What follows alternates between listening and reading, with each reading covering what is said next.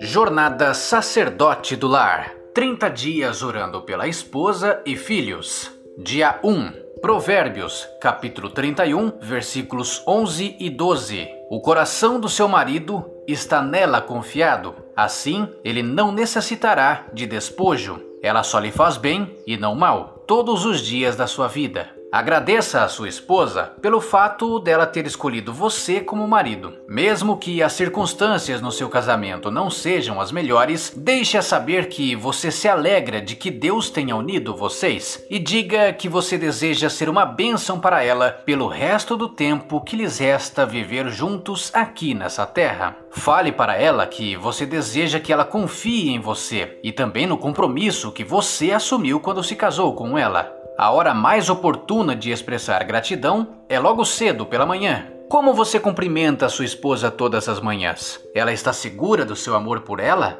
Acorde-a com as palavras te amo, que ela jamais se esquecerá. E também sou feliz de ser seu marido. Ora mais ação igual a oração. Dica 1: se as palavras movem, os exemplos arrastam. Faça com que suas atitudes sejam sempre motivo de exemplo de como alguém deve se comportar em sua vida, em todos os sentidos, principalmente na sua realidade conjugal. Seja um exemplo na maneira de falar, na maneira de agir, no amor, na fé e na pureza. É isso que nos ensina a palavra de Deus. 1 Timóteo, capítulo 4, versículo 12. Se seu casamento precisa de uma mudança, que tal começar por você?